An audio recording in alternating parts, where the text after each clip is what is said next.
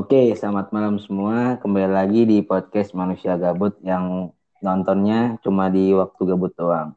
Oke, uh, kembali lagi bersama gua uh, Ahmad Azri dan di malam ini gua tentunya nggak sendirian sih. Di sini gua ada bintang bintang tamu uh, yang pastinya uh, jauh lebih keren lah daripada gua. Mungkin uh, Mas Yusuf bisa perkenalan diri terlebih dahulu. Yo, yang mantap. Oke semuanya nama gue Yusuf dan gue temen uh, sekolahnya Ahmad Azri dan sekarang gue diundang jadi bintang tamu buat isi podcast. Mantap. Oke. Ngomong-ngomong, kita hari ini mau bahas apa ya? Sesuai perjanjian di belakang behind the scene tadi. Hmm. Euro. Euro 2020. Hmm, Euro 2020.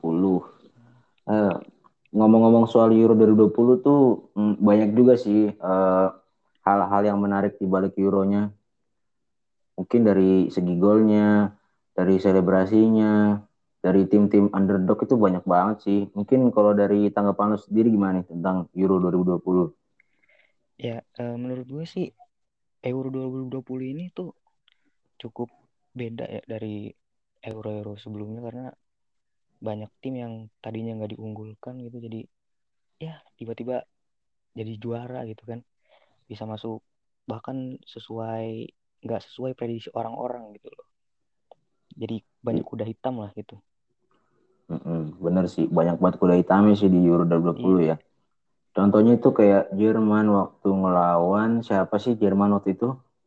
Jerman itu ngelawan si aduh lupa Jerman di 16 Euro. besar itu ketemu iya itu ketemu sama sama Prancis, ini kalau nggak salah sama Inggris kalau nggak salah di babak 16 oh, besar. Iya, iya benar-benar Jerman lawan Inggris itu. Nah, kalau kalau nggak uh, salah dua kosong itu skor. Nah, ya di situ ya lumayan apa uh, kaget juga sih tim yang sama sekali ya bukan sama sekali gak, diunggul, gak diunggulkan sih cuma jarang-jarang orang aja lah ya yeah. yang iya. mendukung si Inggris. Jadi di pertandingan itu Jerman yang yang di, yang diunggulkan sih oleh para para para penonton. Tapi ya akhirnya skor skor skor akhir pun berbicara ya udah 2-0 Inggris itu si Sterling Inggris. sama Harry Kane. Mm -hmm. Kalau nggak salah yang cetak gol itu. Iya benar. Si Inggris pun melaju ke babak perempat final. Oke si si Inggris uh, pencapaiannya oke lah bisa sampai final kayak gitulah Inggris. Benar benar benar benar. Padahal kan nggak ada yang sangka juga sih dukung iya. Inggris kan karena pemain-pemainnya juga mungkin pemain bagus cuman kan mm-hmm. dari tahun ke tahun permainan Inggris itu kurang iya. nyatu gitu. Walaupun iya, komposisi juga... pemain bagus tapi kalau tim nggak bisa uh, menemukan ritme permainan pasti nggak bakal masuk juga itu. Hmm, iya benar-benar. Terus juga Inggris itu kan dikenal dengan tim yang bergengsi ya. Hmm, iya nggak sih? Benar, benar. Itu tim yang bergengsi banget ya. Soalnya kan rata-rata pemain, pemain Inggris itu kan main di liga lokal ya, liga main lokal, di benar. Chelsea, Tottenham, Arsenal dan dan lain-lain lah. Jadi di di dalam Liga Inggris tersebut kan pasti kan ada inilah rivalitas ya rivalitas 90 menit atau lebih lah itu jadi waktu ditarik ke timnas ya rada-rada sulit lah berat ya untuk hmm. untuk beradaptasi ulang ya mungkin gitu sih alasan Inggris. Kan ada pemain di, dari Inggris sendiri yang sempat diragukan dari para fans atau Wah, siapa uh, tuh kalau peneliti-peneliti bola yang ngerti gitu kan Raheem Sterling. Hmm. kita Wah, tahu kan iya sih. Raheem iya. Sterling banyak yang ragu gitu kayak mm, mm, bener. ini orang cuman bisa lari uh, gocetkan kiri kanan kiri jatuh gitu kan. Iya bener sih. timnas Inggris gitu loh. Tapi akhirnya dibuktiin pas lawan Jerman dia cetak gol kalau nggak salah itu. Iya benar. Dia gol pertama dia cetak gol. Inggris. Hmm, gol pertama. Satu, tapi sih seperti ya dia dia dia emang bagus sih kalau kalau bisa dilihat sih tapi gitu minusnya Sterling ya kalau emang di kotak penalti dia emang sering nyari kesempatan sih. Nah, benar itu. Min minusnya dia di situ sebenarnya dari pergerakan untuk dribbling bola sih oke okay lah Sterling. dan dan juga dia juga udah oke okay sih bisa bawa City ke final Liga Champion terus bisa juara Carabao Cup itu udah oke okay sih just juara Liga Liga Inggris juga. Wah iya, sempat bawa oh sempat bikin Inggris masuk final juga kan. Iya keren sih. Bagus bagus. Mantap nah kalau di Inggris ini yang menurut gua overrated itu ya menurut gua itu Phil Foden sih menurut gua ya. Karena dia di awal-awal di awal-awal Euro dia udah udah dibesar-besar di media nih kayaknya dia hmm, top gitu eh bersinar gitu. loh. Iya eh nggak tahu malam lempem nggak iya. sesuai ekspektasi. Kadang memang yang diharapkan seseorang itu tidak hmm, menjadi hmm. kenyataan gitu loh. Iya benar banget diremehkan sama orang tetapi akhirnya dia membuktikan dengan caranya sendiri gitu. Kayaknya tuh ya motivasi terbaik itu kayaknya orang itu emang harus di apa namanya kan ya kan dulu ya. maksudnya dalam artian tuh kayak direndahin dulu ya dikata-katain dulu ya komentar buruk gitu hmm. boleh boleh tim kuda hitam satu lagi itu yang pemainnya siapa yang sempat jadi top skor juga itu yang 6 gol Pesik itu negaranya Pesik Hmm, itu tuh dia negara apa ya? Aduh lupa lagi nih. Oh dia cek itu dia, Ceko nggak sih? Republik Ceko, Ceko itu iya. jadi kuda hitam juga kan bisa sampai oh. tembus. Iya benar-benar. Mm-hmm. Lolos oh, grup gitu kan. Ceko itu tuh yang yang dia waktu itu pertandingan pernah gol yang jauh itu ya? Nah bener tuh itu. Oh keren sih itu golnya masuk ke goal of goal of this goal, goal of the week kalau nggak salah waktu di bener bener, bener itu. boleh sih boleh karena kan ya banyak yang raguin Ceko kan. Bener bener banget. Soalnya kan kalau kalau dilihat-lihat di Ceko tuh eh, nggak uh, nggak ada pemain bintang ya kalau kita lihat ya. nggak ada pemain bintang. Terus juga ya paling sekelas Republik Ceko itu bakal sampai mentok-mentok di grup lah. Iya. grup. Ternyata dia bisa ngebuktiin gitu loh. Sampai babak 16 besar kalau nggak salah atau perempat final gitu Sam bahkan kalau nggak salah seingat gue itu ya eh, Belanda sempat dikalahin sama Republik Ceko di babak iya, bener. besar apa kalau nggak salah itu. Iya. Antara 16 besar sama perempat final tuh. Iya kayaknya 16 hmm. besar sih benar. Terus akhirnya dikalahin sama Denmark. Itu tuh dia dapat dapat kartu merah ya pemain Belanda itu dia. Mm-hmm. Si ya. Itu tuh yang bikin jadi kejutan kan gitu kan. Jadi iya sih, benar. Yang Belanda dijagoin gitu istilahnya ada pemain bintang. Iya itu di Belanda pemain bintang semua loh. Hmm. Wijnaldum, Delik, Netis Delay kan. Tuh. Wah. Tapi hasil akhir berbicara gitu loh. Iya, hasil akhir sih tetap, fakta di lapangan sih Mm, itu bener. yang berbicara bukan di atas kertas. Walaupun iya, di atas kertas ja, uh, Belanda ini unggul jauh tuh secara segi uh, komposisi pemain gitu kan, pemain-pemain bintang dibanding dengan si Republik Ceko ini sendiri. Iya, benar-benar. Contoh juga uh, si Patrick Sik ini kan itu pemain yang sebelumnya kita nggak kenal gitu loh. Iya, Tapi kita tahu sih bersinar di Euro 2020 ini benar, 2021 benar. gitu. Berarti Dan, keberuntungan keberuntungan dia itu datang di Euro berarti ya. Benar. Euro 2020. Dan pasti setelah Euro ini banyak peminat pemain gitu ya. Seperti Iya, pasti banyak sih klub-klub besar. Hmm, klub-klub besar pasti buat banyak yang apa sih istilah katanya banyak yang minat lah sama dia ya. Hmm, Setelah benar, benar. Tapi di Euro sendiri menurut gue juga ada sih menurut gue ya ini mungkin biasa ya. Ini ada hal yang unik sih menurut gue. Ya menurut gue hmm, klub eh bukan klub sih negara yang menurut gue paling paling mujur sih menurut gue tuh Italia sih. Dia dari awal dapet tim yang biasa aja, terus dia bisa lolos ke babak selanjutnya.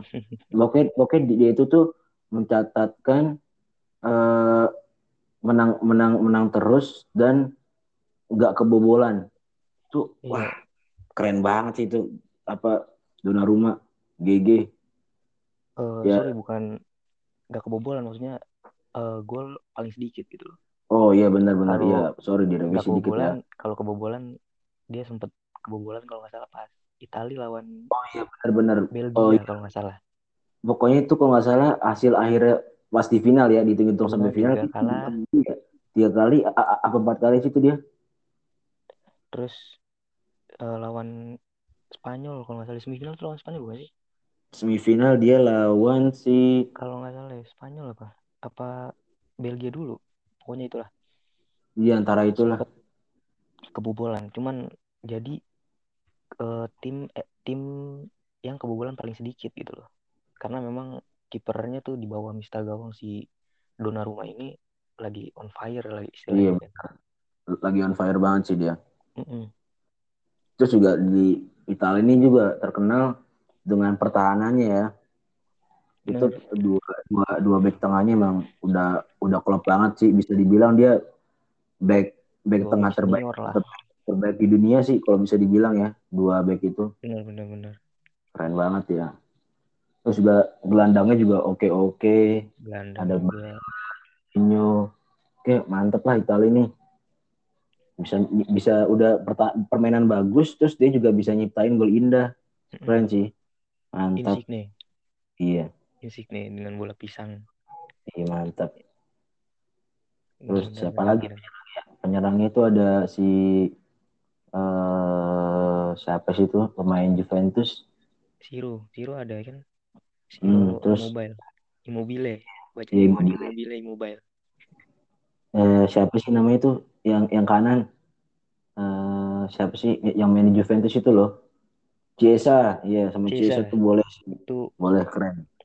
Emang di klub juga kan Pak lagi on fire banget sih dia. Asis mm -mm. buat Ronaldo. Ya mantap sih. Pokoknya mantap itu pemain padahal banyak yang nggak kenal mungkin Iya. Si saya ini siapa kan? Tapi di luar dia dikenal atau enggak sama orang banyak, tapi intinya dia buktiin di atas lapangan lah. Dan iya. terkenal setelah membuktikan kemampuannya itu sendiri gitu. Bener banget. Italia kan udah nih. Kita lanjut ke klub eh ke negara mana lagi nih? Kayaknya sih ke negara negara kuda hitam kali ya. Karena Iya, negara kuda hitam. Jarang banyak yang di omongin itu atau negara yang udah jagoin tapi ternyata melempem gitu di iya sih di uh, Euro kemarin gitu loh benar benar negara yang punya pemain bagus gitu uh, kayak Polandia kita tahu di situ ada striker uh, house goal milik mm. Bayern Munchen ya kan kenal dong iya tahu Lewandowski Lewandowski Tapi di timnas dia nggak bisa bawa uh, timnya sendiri itu lolos gitu. Ibar kata itu si Lewandowski itu kayak gendong gendong negaranya lah. Nah itu karena memang itu. yang dijagokan itu cuman Lewandowski kan. Iya benar.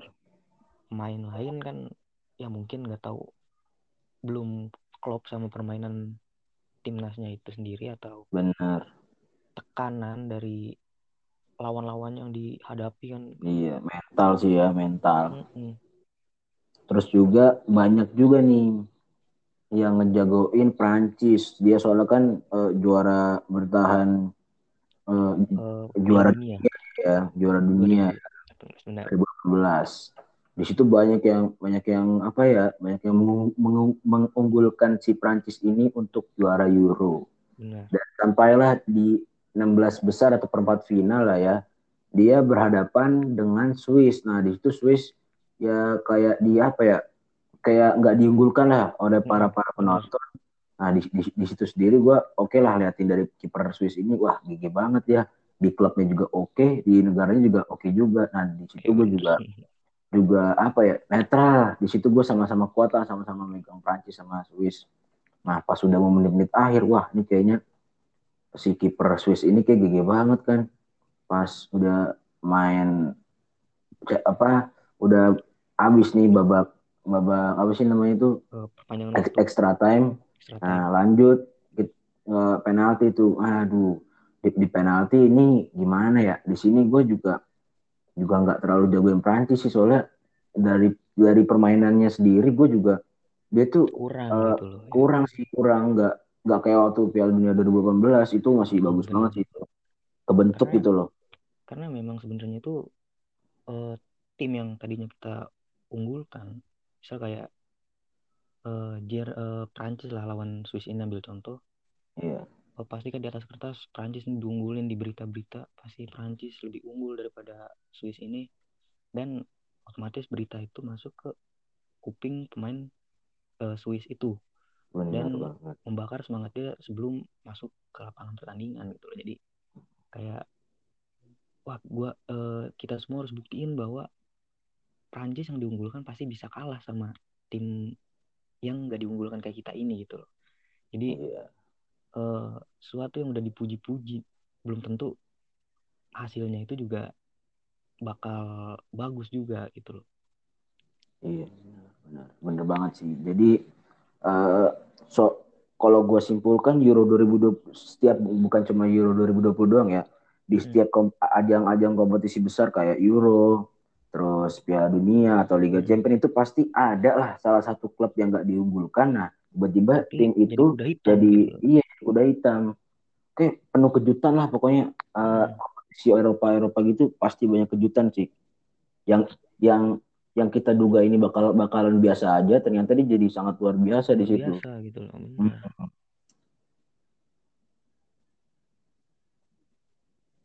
Tapi kalau gue kalau gue simpulin juga ya, eh, Hmm. menurut gue eh, Itali mm, juara tahun ini menurut gue layak sih. Soalnya dari segi kipernya sendiri itu Kiper, udah- komposisi pemain. ba- bagus banget dari kipernya, terus dari backnya sendiri udah oke. Eh, jadi kan di semifinal itu kalau nggak salah si back kirinya Spa- eh Spanyol Italia ini kan dia Itali. eh, sempat ada apa ya sempat ada inilah apa cedera di kakinya. Di jadi dia ya jadi dia berhalangan buat main. Dan untungnya eh, si pelapisnya back kiri ini eh, di situ gue juga meragukan sih soalnya dia di Chelsea kan juga jarang main juga ya di Chelsea nah di situ gue juga ya udahlah intinya nih main aja dulu lah pas dia main wah Bener, Ternyata apa boleh juga gitu per- pertahanan kalau bagus salah si Emerson ya atau siapa ya betul Emerson betul ya? Emerson Chelsea itu kan. betul. yang Hmm, dari, Hmm. dari, dari segi bertahan juga oke, dari segi nyerang juga oke sih. Terus balik ke bek, bek kanan sih, ini gue juga rada-rada lupa sih bek kanannya itu, bek kanan Itali. Terus lanjut lanjut ke gelandang juga OP-OP banget sih. Gelandang ada. Barella, Jorginho, Verratti, wah itu mantep. Iya Locatelli masih ada tuh, wah Jorginho kan. Iya.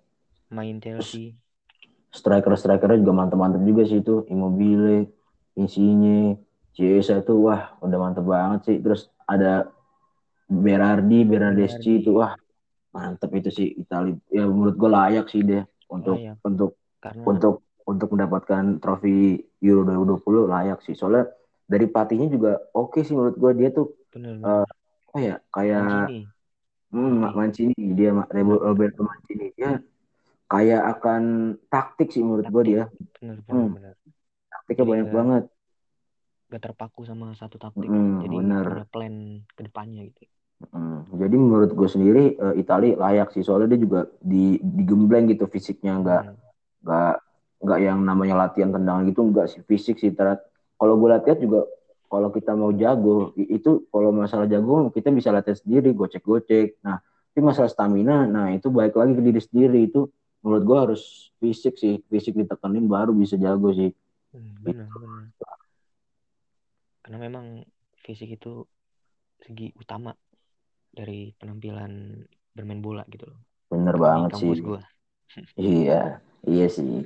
Sekolah sepak bola emang itu keras. Terus fisik. Ya, ya mungkin eh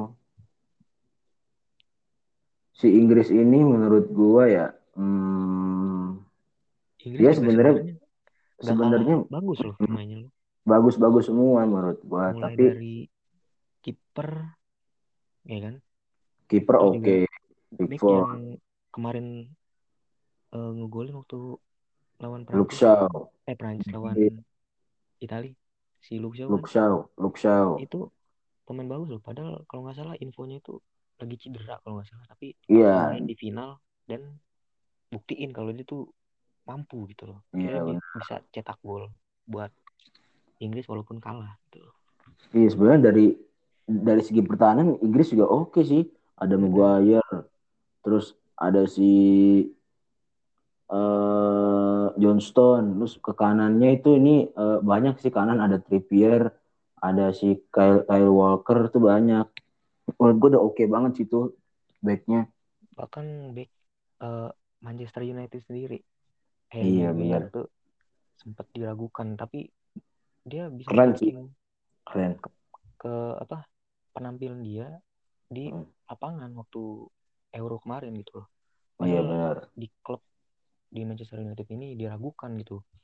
Masa hmm. di, yang begini dipanggil timnas tapi akhirnya dia buktiin. Iya buktiin. Kalau dia juga cetak satu gol buat Inggris lewat sundulan kepala itu dan itu cukup sih bagi gue kalau seorang back ngebuktiin bahwa dia tuh iya, layak di tim gitu. Benar. Oke. Dan jadi gue pengen bahas nih yang apa tuh? Lucu dari sesudah final Euro. Iya, gimana tuh? Tahu kan? Belum tahu. Hmm. Apa tuh? Uh, fans Inggris minta diulang final. Oh iya iya. beritanya. Ya, oh kan? gue tahu nih. Oh jadi si yang Ciel ini narik si ini ya? Narik si siapa si... Saka. Ya Saka. Saka. Yang ya, hmm. di menit-menit akhir. Iya benar-benar. Masalah itu ya, diulang gitu loh. Dan menurut gue sih gak masuk akal aja karena gak masuk akal sih menurut gue kalau kayak gitu fair fair aja sih dan juga menurut... banyak yang setuju buat diulang gitu loh iya Jadi, soalnya kalau kalau kalau singkat gue tuh dia buat buat petisi ya petisi bener mm -hmm. kan cukup konyol lah gitu karena iya. memang gengsi sih waktu final bener. Inggris lawan Italia itu karena memang partai besar ditonton bahkan ribuan orang. Jutaan orang bahkan. Jutaan orang bahkan di seluruh dunia. Mm. dan kalah kan ya menurut mereka apa uh, sesuatu hal yang memalukan gitu loh. Padahal pencapaian sampai masuk final itu udah cukup bagus kata gue sih. Bagus banget sih. Tapi ya kebanyakan pemain Inggris kalau waktu dia dapat uh, perak dia kalau gue lihat ya kecewa sih. Hmm, waktu dia dicopot lagi. Paling ada sebagian yang yang make tapi ya dengan dengan wajah-wajah yang sedih lah nangis. Sama kayak uh, Messi waktu Argentina juara iya, benar. Karena memang itu ungkapan emosi dari seorang pemain yang meluapkan emosinya itu karena tidak bisa juara gitu loh iya benar mengungkapkan dengan cara mencopot medali yang udah dipasangkan atau bahkan membanting ada ada berita waktu itu membanting uh, medalinya gitu loh Wah. karena nggak terima juara eh nggak terima karena dia nggak juara timnya kan itu suatu ungkapan emosi yang diungkapkan oleh pemain itu sendiri karena iya, di final. Mm -hmm. Jadi semua orang tuh punya ini ya apa uh, caranya sendiri Cara ya buat kamu sendiri ya benar. Hmm, oke. Okay. jadi kesimpulan di Euro 2020 ini ya bukan bukan iya bukan cuma Euro doang ya di, di seluruh kompetisi yang ada iya, di Eropa. kompetisi yang lain lah. Iya jadi itu uh, saran saran dari kita berdua nih ya uh, buat kalian semua yang nanti di tahun berikutnya di tahun 2022 atau 2024 yang yang nantinya bakalan ada uh, kompetisi yang menarik-menarik lagi yang dan yang lebih besar. Uh, saran uh, pesan dari gue jangan jangan terlalu apa ya berekspektasi terlalu tinggi di salah di satu klub atau negara. Bisa aja klub yang direndahin itu bisa jadi klub yang sangat luar biasa. Performanya benar-benar naik. Gitu sih pesan dari gue jangan jangan lihat orang dari sebelah matanya aja sih. Itu ya, mungkin dari lu sendiri ada pesan nih kalau gue pesan dari gue mungkin yang di final kemarin yang Inggris lawan Italia itu yang pemain Manchester United uh, Marcos Rashford sama Jadon Sancho itu gagal eksekusi penalti. Nah, iya itu. Dan banyak kalimat-kalimat rasis. Iya bener rasis. Rashford gitu loh. Maksudnya iya. di sini pesan gua kalau kalian cinta sama timnya, cinta atau bahkan gue ngomongin cara ini aja ya uh, global gitu. Bisa iya global. klub. universal aja lah ya. Universal maksudnya maksud gue kalau lo cinta sama suatu tim atau klub terus tim itu atau klub itu kalah bukan pemainnya yang lu hujat gitu loh. Karena bermain bola ini bukan uh, pertandingan satu lawan satu tapi sebelas lawan sebelas. Nggak adil banget kalau misalnya gara-gara satu atau dua orang ngelakuin kesalahan. Jadi disalahin bahkan ada kalimat rasis. Karena memang uh, uh, kalimat rasis itu dalam situasi apa pun nggak boleh diungkapkan kepada pemain gitu loh. Atau bahkan kepada siapa pun karena itu bakal mengganggu mentalnya juga. Dan harusnya sih di sanksi ya supporter-supporter kayak gitu benar bisa di, sanksi boleh nonton tim iya. kesayangannya gitu atau sanksi yang lain. Intinya agar kalimat rasis itu enggak keluar lagi gitu loh. Iya karena benar. itu cukup mengganggu. Saran gue sih itu aja kalau lu cinta sama timnya lu dukung waktu kalah bukan lu rasis gitu oke. Itu aja sih. Jadi jadi tuh hmm, buat buat para penonton sekalian uh, kalian semua kalau misalnya tim kesayangan kalian kalah jangan pernah ya rasis-rasis gitu. Karena ya menurut gua uh, rasis apa ya? dalam situasi apa pun gak dibenarkan gitu. iya benar. Nggak pokoknya itu kata-kata rasis tuh nggak ada yang benar pokoknya salah. Kan Terus, percuma di kampanyein di setiap pertandingan. Iya ya saya notu rasis. kan? Hmm. percuma aja kalau ujung-ujungnya pemain atau iya, benar. supporter berperilaku rasis kepada pemain iya. lain gitu loh. Mm. Kalau gue sih mikir gini sih ya, balik ke orangnya itu yang kita rasisin. Kita kan nggak tahu tuh perasaan dia gimana kan. Kalau dia misalnya kecewa berat itu gue takutnya tuh dia mikir, aduh, nih takutnya tuh dia kayak kena tekanan berat gitu. Jadi nggak nggak mau main bola lagi karena masih trauma. Iya mentalnya tuh kena Bahkan takutnya gue. Bahaya. Itu ya masalahnya itu. Bisa bikin orang itu ngerasa bersalah seumur hidup. Hmm. Gitu hidup iya benar. Trauma traumanya seumur hidup. Hmm. Kesalahannya sekali, traumanya seumur hidup itu. hidup gitu. Yang gue takutin itu. Nah gitu deh ya para penonton. Mungkin kalian lebih bijak lagi ya untuk uh, mendukung tim kesayangan kalian untuk tidak melakukan hal-hal yang tidak diinginkan. Mungkin gitu sih. Pesan dari gue mungkin podcast pada malam ini bisa kita kita cukupkan sampai berjumpa di episode selanjutnya. Terima kasih semua. Iya, mantap. Ya.